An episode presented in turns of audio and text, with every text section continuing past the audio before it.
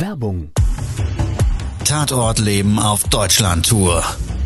Eine einzigartige Show, perfekt für alle True Crime Fans. Erlebe echte Tatortgeschichten, spannend erzählt von Marcel Engel, Deutschlands bekanntester Tatortreiniger. Erfahre, was Marcel von den Toten lernen konnte, bei über 15.000 Tatorten. Tatort Leben live, auch in deiner Nähe. Jetzt Tickets sichern.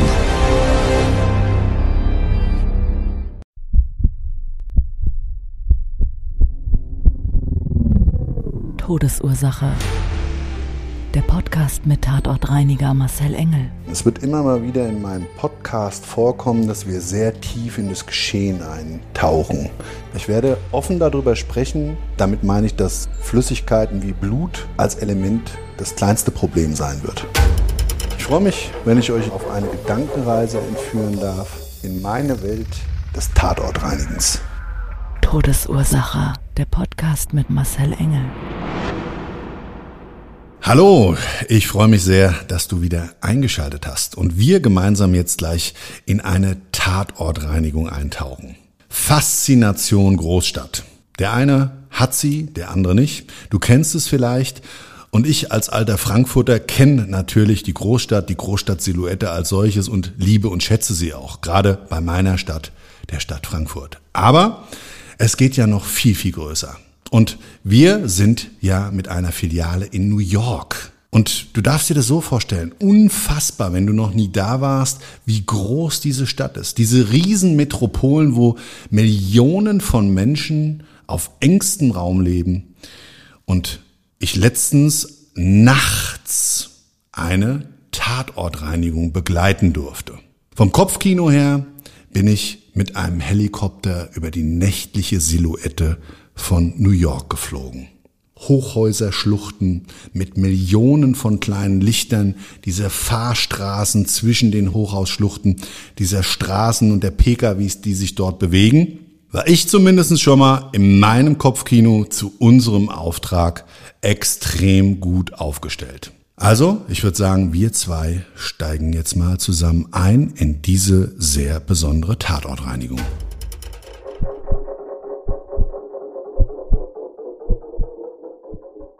Für mich als alter Hase der Tatortreinigung sage ich ja immer wieder, ich habe schon alles gesehen. Aber das Leben vor dem Tod ist nicht nur jedes Mal ein anderes, sondern auch gerade dann, wenn es für mich in den Austausch über den Kontinent hinausgeht. Also zum Beispiel mit Tatortreinigern aus meinem Netzwerk und oder aber eben gerade mit den Tatortreinigern, die unsere Angestellten im Ausland unsere Filiale präsentieren. Und da ist es so, dass wir technisch miteinander in einen FaceTime-Call gehen. Wir haben so ein extra Gurt hier, dann wird ein extra Handy hier an der Brust positioniert und wir haben eine direkte Live-Übertragung, die ich mit dem Operator vor Ort, mit meinem Experten vor Ort eben teilen kann. Und somit eigentlich alles das sehe aus der Perspektive, wie er das zumindestens gerade in diesem Augenblick auch wahrnimmt. Also für mich und meinen Angestellten ging es in dieser Nacht, und dieser Auftrag konnte nur nachts durchgeführt werden, in ein Mehrparteienhaus. Es war so, dass dort in diesem Haus auch noch ein Geschäft ansässig war und genau aus diesem Grund wollte der Vermieter des Objekts, dass dort die Reinigung nicht nachts stattfindet, sondern eben außerhalb der Geschäftszeiten. Wir wussten, der Auftrag befindet sich im Keller und hat mit Blut zu tun. Ansonsten wussten wir von dem Auftrag sehr wenig. Ich muss dazu sagen, mein Englisch beschissen, meine Leute vor Ort noch nicht ganz so fit, auch was Auftragsbriefing anbelangt und die Absprache mit dem Kunden, lassen wir uns oftmals ein bisschen auf ein kleines Wagnis ein. Aber wir arbeiten auch an dieser Qualität, um das zukünftig zu optimieren. Aber es bringt eines in jedem Fall mit sich, nämlich einen extremen Spannungsbogen. Weil wenn du einen Auftrag bekommst in einem Keller und weißt ausschließlich, dass dort ein Blutproblem besteht, also kontaminierte Flächen, die durch Blut verunreinigt wurden, dann ist das ja erstmal überhaupt ohne irgendwelchen Wert, zumindestens in der bildlichen, visuellen Darstellung, was man sich dann darunter vorstellen könnte. Also ich gemeinsam mit Florian aus unserem Truck rausgesprungen, er sein Köfferchen geschnappt. Dieser Auftrag war klar, kann man alleine durchführen, weil der Keller als solches gar nicht so riesengroß war. Der hatte circa 100 Quadratmeter. Der Kunde hatte eine Information angegeben, die war nämlich, dass der Keller leergeräumt ist. Warum auch immer, das wussten wir nicht. Wir wussten auch nicht, warum dort jemand geblutet haben könnte, aber eben, dass es sich um recht frisches Blut handelt. Also vom Vortag kontaminierte Flächen.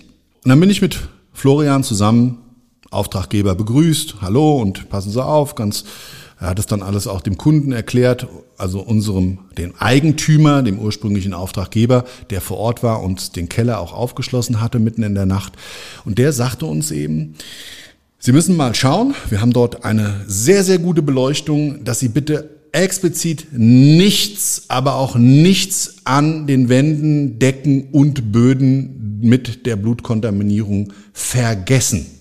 Und dann habe ich mir gesagt, habe ich gesagt, Flo, habe ich eben richtig gehört. Hat er gesagt, Boden, Wände und Decke in einem leergeräumten Keller, Blut auf 100 Quadratmeter.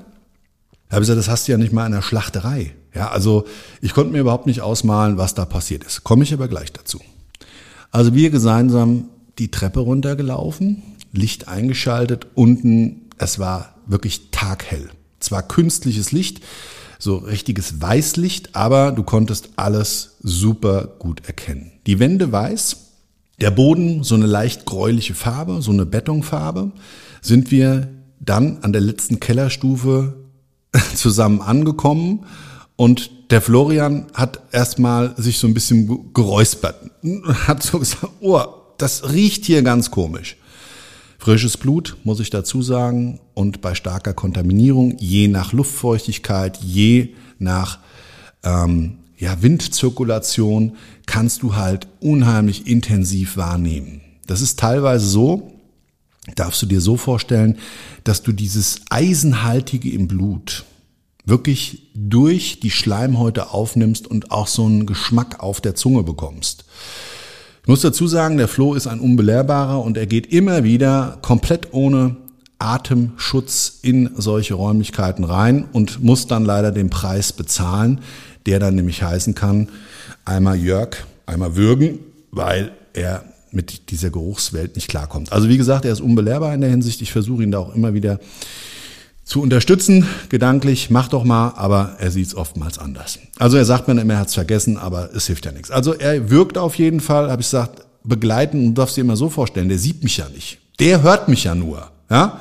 Der hat dann praktisch hier seine, seine Earpods drin und hört dann alles, was ich sage, sieht mich aber kein Stück, aber ich sehe alles, inklusive seine Hände teilweise, ne, wenn die da so in dieses Sichtfeld reinkommen, was er dann da macht und wurstelt.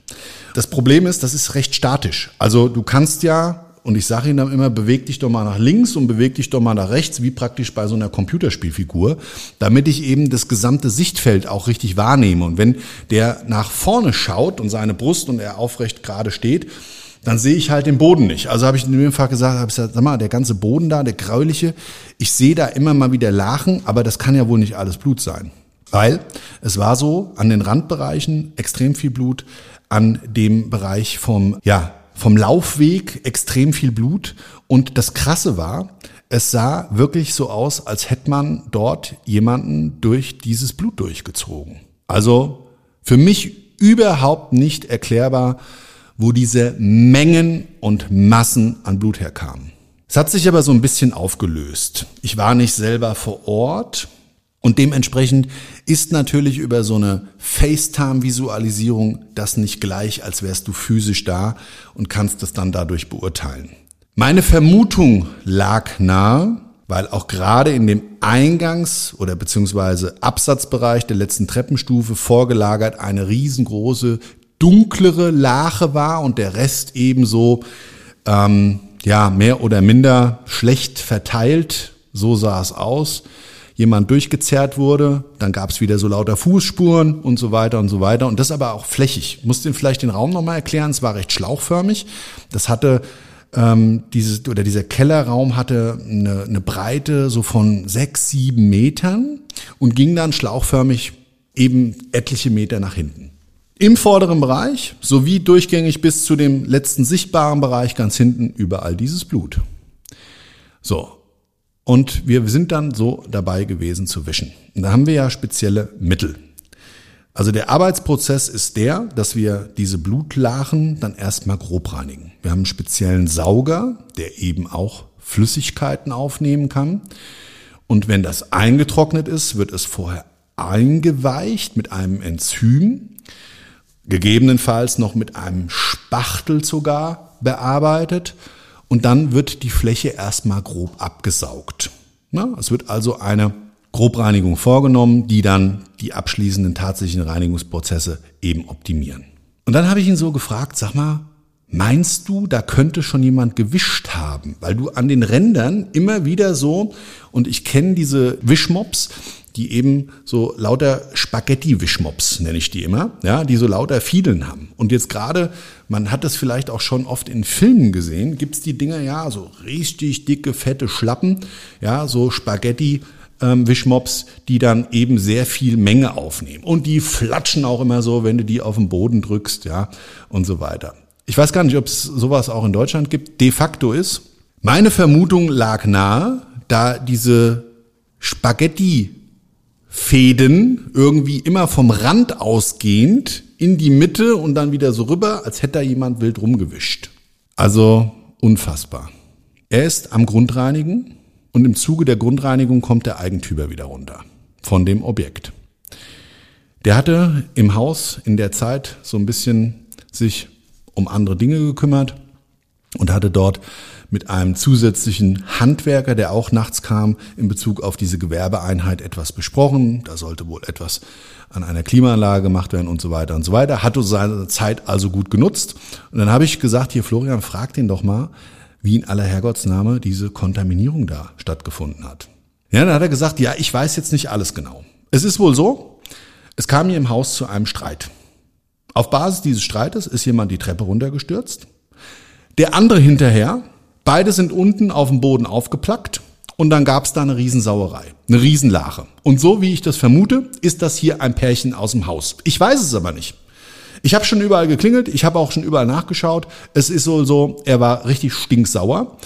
Und dann hat wohl die beiden schwer verletzt, trotzdem noch einer von den beiden versucht, da diese Sauerei wegzuwischen, weil ich muss das mal so umschreiben. Der Vermieter, uns gegenüber völlig korrekt, war wohl aber ein extrem strenger. Und ich weiß nicht, wie das in Amerika ist, ob die Leute da als Mieter andere Rechte haben wie hier. Ich weiß nur, ich habe es schon oft im Fernsehen gehört, dass es wohl da ein bisschen schwierig sein kann. Ruhe in seinem Haus hat er sich immer gewünscht und gerade wegen seiner Gewerbeeinheit die sehr spezielle Sachen gemacht haben. Ich möchte das jetzt nicht so erzählen, weil das einfach ich im Vorfeld auch nicht freigegeben bekommen hatte. Auf jeden Fall, er war sehr, sehr streng was seine Miete anbelangt, das haben wir dann im Nachgang noch von dem einen oder anderen dort oben gehört. Und es war zu vermuten, dass tatsächlich sich einer von den beiden oder beide zusammen aufgerafft haben, äh, mehr oder weniger da aufgeplackt sind, schwer verletzt, geblutet, vielleicht sogar bewusstlos da gelegen haben, wirklich viel Blut verloren und dann versucht haben, das aufzuwischen und dabei immer weiter verteilt und verteilt und verteilt. Und wenn du dann vielleicht da so einen Sturz hattest und hast dann so einen kleinen Knall an der Erbse und bist vielleicht auch noch benommen, dann mag es da zu Handlungen kommen, die völlig abstrus wirken. Und so sah es da auch aus. Und dann hat sich das für mich auch immer weiter visualisiert, dieser Wischmob. Ja, also er hat dann gesagt, ja, es gibt hier so eine, so eine Kammer für den Reinigungsdienst und da ist eben auch dieser, so ein Wischbeutel drin. Da habe ich gesagt, wo ist denn der? Dann müssten wir den ja vielleicht auch mitnehmen und entsorgen. Das ist ja eine Riesensauerei. Das fängt ja später auch dann da an zu stinken. Und dann gab es unter dieser Treppe, nicht mehr im Keller, sondern in dem Erdgeschoss, also diesem ersten Stockwerk sozusagen, diesem Hochparterre, gab es so ein Kämmerchen in dem Treppenhaus, wo dieser Wischmob drin war. Und dann hat sich meine Vermutung bestätigt. Bam! Also, Florian war begeistert, dass ich das so aus diesen Bildern herauslesen konnte. Aber da will ich mich jetzt gar nicht selber Bauchpinseln. Es ging nämlich weiter. Also, wir haben diesen Reinigungsprozess da durchgeführt und dann kam eben ein Mieter runter. Und das war ja mitten in der Nacht. Das muss man jetzt nochmal dazu sagen. Also A, dass da ein Handwerkerservice kam, das war mir schon sehr ungewöhnlich.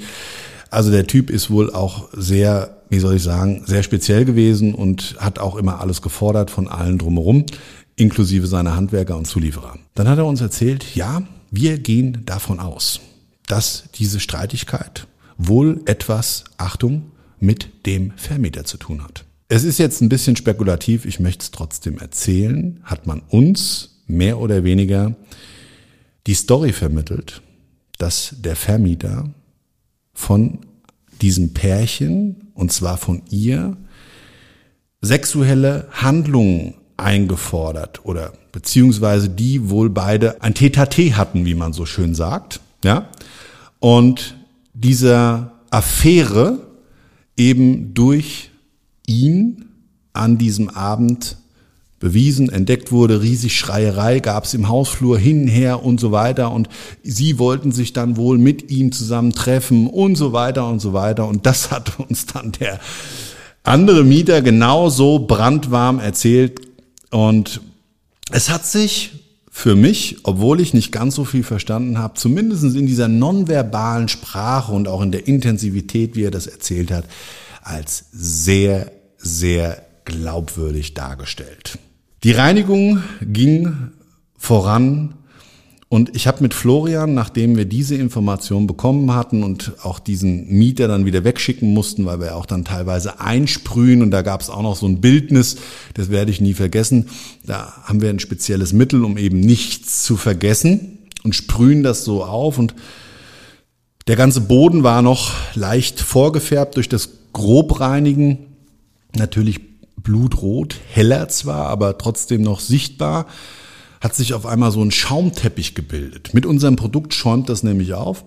Und Florian sagt dann, ach du, das sieht ja hier ganz merkwürdig aus. Und war auch irgendwie so durch dieses ganze Drumherum extrem abgelenkt. Und dann habe ich gesagt, du, pass auf, hast du noch nie gesehen, wenn man so eine Ahoi-Brause oder ein Brausewürfel in ein Glas wirft und sich dann oben an der Oberfläche so ein Schaum Bläschen bilden. So sah es auf dem Boden aus und dann hat er schon wieder den, ja, den Kopf verdreht und hat dann nur geschüttelt. Ich habe es an der Kamera gemerkt und hat gesagt, nein, nein, nein, deine Bilder immer, die kannst du dir wirklich sparen. Mir geht's dann nicht unbedingt danach besser. Naja, aber wir haben gemeinsam trotzdem diese Tatortreinigung gewuppt und ich fand's schon echt krass. Zwei Menschen schwer verletzt, es hat sich ja wohl in der Form dann auch alles bestätigt, haben dort noch versucht, etwas zu bereinigen, wissentlich dessen, dass sie vielleicht riesig Palaber und Ärger mit dem Vermieter bekommen und da wohl gerade eine Affäre gelaufen ist und es eigentlich zu einem internen Streit kam. Wer weiß, habe ich mir gedacht, was passiert wäre, wenn der Vermieter in dieser vermeintlichen Nacht oder an diesem Abend zu dem Zeitpunkt dort gekommen wäre. Er war auch ein bisschen stocky und vielleicht war er ja sogar auch da und wollte uns gar nicht alles erzählen. Aber alles recht spekulativ. In Amerika habe ich einfach das Problem, ich erfahre nicht alles, weil ich mich nicht mit den Leuten unterhalten kann. Nichtsdestotrotz, für mich persönlich in unserer Filiale in New York ein spannendes Erlebnis. Und ich würde ganz gerne mit dir und Top heute noch eine Tatortreinigung aus New York gemeinsam durchleben. Also starten wir in den zweiten Tatort.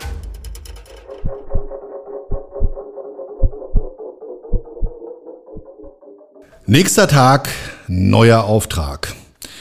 Wir wurden gerufen in einem Wohnblock. Wohnblock, Seitenstraße, die zu einer kleinen Sackgasse geführt hatte. Jeweils links und rechts an dieser ungefähr sechs Meter breiten Auffahrt, die so ungefähr anderthalb bis zwei Meter hochgeführt hatte, zu den Häusern, an die Häuserabgrenzung, standen Container. Müllcontainer sowie Versorgungscontainer von den Häusern. Ungefähr in so einer Höhe, brusthoch bis kopfhoch. Und auf der rechten Seite hat sich unterhalb einer Feuertreppe ein Obdachloser, ja, so seinen Schlafplatz eingerichtet. Er hatte sich so eine Plane gespannt, die auch nach unten hing und hatte auf dem Boden so ein bisschen Kartonage ausgelegt, aus dem Mülleimer wahrscheinlich rausgeholt und zusätzlich so ein paar Tüten und so sein Hab und Gut dort an der Hausmauer platziert und das so alles so ein bisschen eingepackt und verbarrikadiert. Auftraggeber der Gebäudeeigentümer.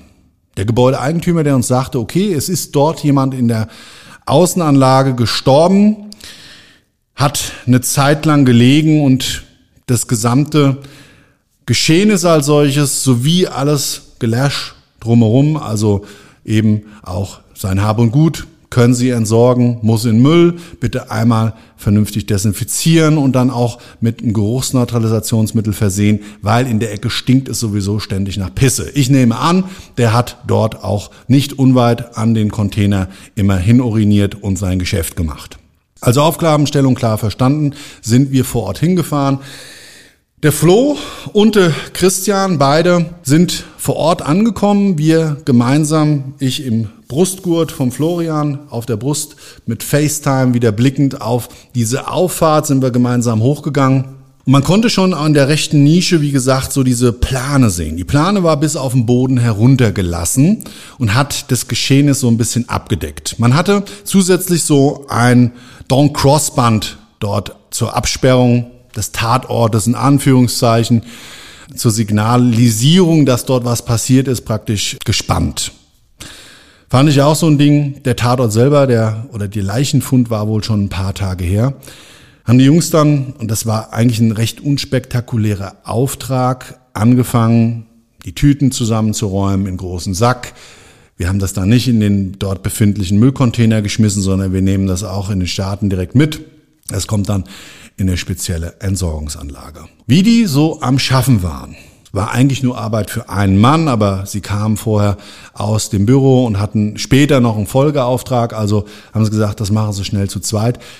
Hat der Chris vor Ort eigentlich mehr oder weniger alles alleine gemacht. Und Florian ist dann zu, zusammen mit mir zum Auto gelaufen. Und während wir auf dem Weg zum Auto sind, kam eine Dame über den Gehweg zum Florian gelaufen und hat ihn dann gefragt, ob wir dort den Tatort bereinigen. Und dann hat er gesagt, ja. Dann hat sie gesagt, traurige Geschichte. Und dann habe ich gesagt, Florian, bitte lass dir diese Geschichte erzählen, weil er war schon am Weitergehen, hat gesagt, ja, ja. Und dann habe ich gesagt, du geh mal zurück, weil ich würde mir ganz gerne anhören, was die Frau dazu zu sagen hat. Naja, und dann hat sie erzählt. Ein Obdachloser, Mann, mittleren Alters, mit massivem Alkoholproblem hatte sich dort vor einigen Wochen einquartiert. Zum Leid des Eigentümers dieses Objektes, weil auch die Mieter sich immer mal wieder über diesen Obdachlosen beschwert haben. Der war nämlich alles andere als unkompliziert. Der hat durch massiven Alkoholkonsum hat immer wieder Ausraster gekriegt. Gerade nachts dann die ganze Nachbarschaft dort zusammengeschrien, kam dann auch teilweise angetrunken von seinen Treffen mit anderen Obdachlosen, Trinkgenossen, Trinkkumpanen dort nachts an und manchmal haben sie auch zusammen dort gesessen und leider waren sie halt sehr laut. Das hat die Nachbarschaft gestört, die wiederum dann den Verwalter, meinen Auftraggeber, angerufen und sich darüber mokiert. Und man hat ihn auch versucht, ein oder das andere Mal zu vertreiben, indem man einfach seine Sachen dort weggeräumt hat, weggeschmissen und so weiter, aber der kam immer wieder. Die Nachbarin, die hat dort im Haus gewohnt. Die konnte uns sehr viel über diesen Menschen erzählen, weil sie sehr empathisch auch immer wieder mit ihm gesprochen hat. Nämlich dann, wenn er noch nüchtern so am Vormittagsbereich oder auch Mittagsbereich dort vorbeigelaufen ist oder sie ihn da auch liegen hat sehen und den Müll runtergebracht hatte, angesprochen mit ihm Gespräche geführt und so weiter. Die Geschichte seines Lebens hat er dann auch immer wieder erzählt, durch Trennung, verschiedene andere Umstände, in den Alkohol gerutscht, eine schwere Kindheit gehabt und so weiter und so weiter. Und sie hat immer wieder auch versucht, ihm zu helfen, zu helfen, aus diesem Problem herauszukommen. Hab mich sehr beeindruckt und auch ich habe immer schon wieder mir Gedanken über Obdachlose hier in Deutschland gesehen, weil das ist ja kein amerikanisches Phänomen. Die Zahlen selber dazu, die kenne ich nicht. Aber man sollte gar nicht glauben, wie viele Menschen wirklich auch in Deutschland und bestimmt auch in Amerika obdachlos sind. Und diese Menschen, die hatten ja auch vorher ein ganz normales Leben. Und oftmals nicht ausschließlich selbstbestimmt rutschen in diese Probleme rein. Manchmal können sie einfach nicht mehr. Ich selber, ich habe das selber für mich auch schon in meiner in meinem Umfeld auch bei Tatortreinigungen erlebt, wenn da schreckliche Dinge passiert sind in obdachlosen Gruppen unter Brücken in Frankfurt und so weiter und so weiter, kann ich vielleicht irgendwann mal an anderer Stelle erzählen. Aber bei dem Auftrag war es so, dass sie eben darüber berichtet hat, dass es eine Woche zuvor, bevor der Leichnam gefunden wurde, dazu kam, dass eine Jugendgruppe, eine Jugendbande, ihr Revier, die da durch die Straßen gezogen sind, sich diesen Obdachlosen vorgenommen haben. Die haben ihn brutalst zusammengeschlagen. Sie hatte mir dann noch auch erzählt, ja, also beziehungsweise Florian, dass sie am darauffolgenden Tag ihn so erst versorgt hat und wirklich ganz, ganz viele Spuren auf massive Gewalteinwirkungen Anzeichen gegeben hatten. Also Platzwunde am Kopf, Abschürfungen und die Lippe, die Unter- und Oberlippe, die war wirklich wie, ja, heute teilweise bei den Mädels so Schlauchboot ahnlich, solche Apparate hingen da, offene Wunde, so einen richtigen Mastercut, der, der Nasenflügel war eingerissen und so weiter. Also dieser Mensch war nicht nur im Kopf schwer verletzt, sondern eben auch an den restlichen Gliedmaßen. Die hat er nicht gezeigt. Es war ihm alles peinlich. Und an dem Tag, wo sie ihn erst versorgt hat, war er auch schon wieder ein bisschen zugedröhnt durch Alkohol und lag ganz apathisch dort in dieser Ecke. Sie hat immer wieder auch versucht, ihn dazu zu bewegen, und ich weiß nicht genau, wie das Gesundheitssystem in Amerika ist, aber ins Krankenhaus zu gehen, sich zu versorgen zu lassen, untersuchen zu lassen und so weiter. Und ich glaube, auch da gibt es Institutionen, die für Obdachlose eben sowas dann abbilden. Ja, dass Menschen geholfen würden, werden, die wirklich gar nichts haben. Aber zum einen hat er diesen Rat nicht angenommen, zum anderen war er vielleicht auch einfach zu schwach in seiner gesamten Lebenssituation und diese Gewalttat so der letzte Lebensstreich, der ihm gespielt wurde. Auf jeden Fall hat es dazu geführt, dass er ein paar Tage später aller Wahrscheinlichkeit nach an inneren Verletzungen gestorben ist. Traurig, hab mich an der Stelle wirklich mitgenommen. Obwohl tausend Kilometer entfernt. Na klar, denken wir oftmals, dass die ausschließlich die Hand aufhalten, Geld haben wollen und ihren Alkoholkonsum oder Drogenkonsum damit befriedigen möchten. Aber nein, die kämpfen ums Überleben, die haben nichts und die fühlen sich und die haben auch ein Schamgefühl. Das sind Menschen, wie du und ich.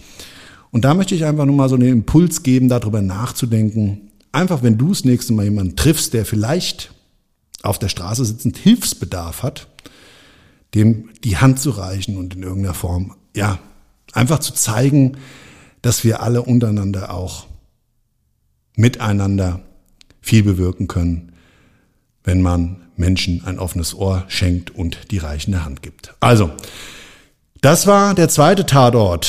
New York. Mich hat er persönlich extrem mitgenommen. Von der menschlichen Seite her, von der fachlichen her war es eine Kleinigkeit. Aber genau aus diesem Grund erzähle ich auch die Geschichten meiner Tatorterlebnisse, weil es geht weit darüber hinaus. Es geht nämlich um das Leben vor dem Tod. Vielen Dank, dass du wieder dabei warst. Wir werden natürlich auch wieder neue Staffeln aus New York bringen. An der Stelle wünsche ich dir einen wunderschönen Tag, was auch immer davon übrig ist. Genieß deine Woche, mach was draus. Bis dahin, ciao, dein Marcel. Das war's schon mit der neuen Folge von Todesursache, der Podcast mit Marcel Engel, Kopf einer eigenen Spezialreinheit und Tatortreiniger bei mehr als 12.000 Orten auf der ganzen Welt. Was kann Marcel für dich bereinigen? Jederzeit. Weltweit. Melde dich oder klick dich einfach mal durch auf marcelengel.com. Empathisch, tiefgründig, ehrlich. Todesursache lässt dich garantiert nicht kalt. Seid dabei. Ich freue mich. Abonniere die Staffel und du kommst für keine Folge zu spät.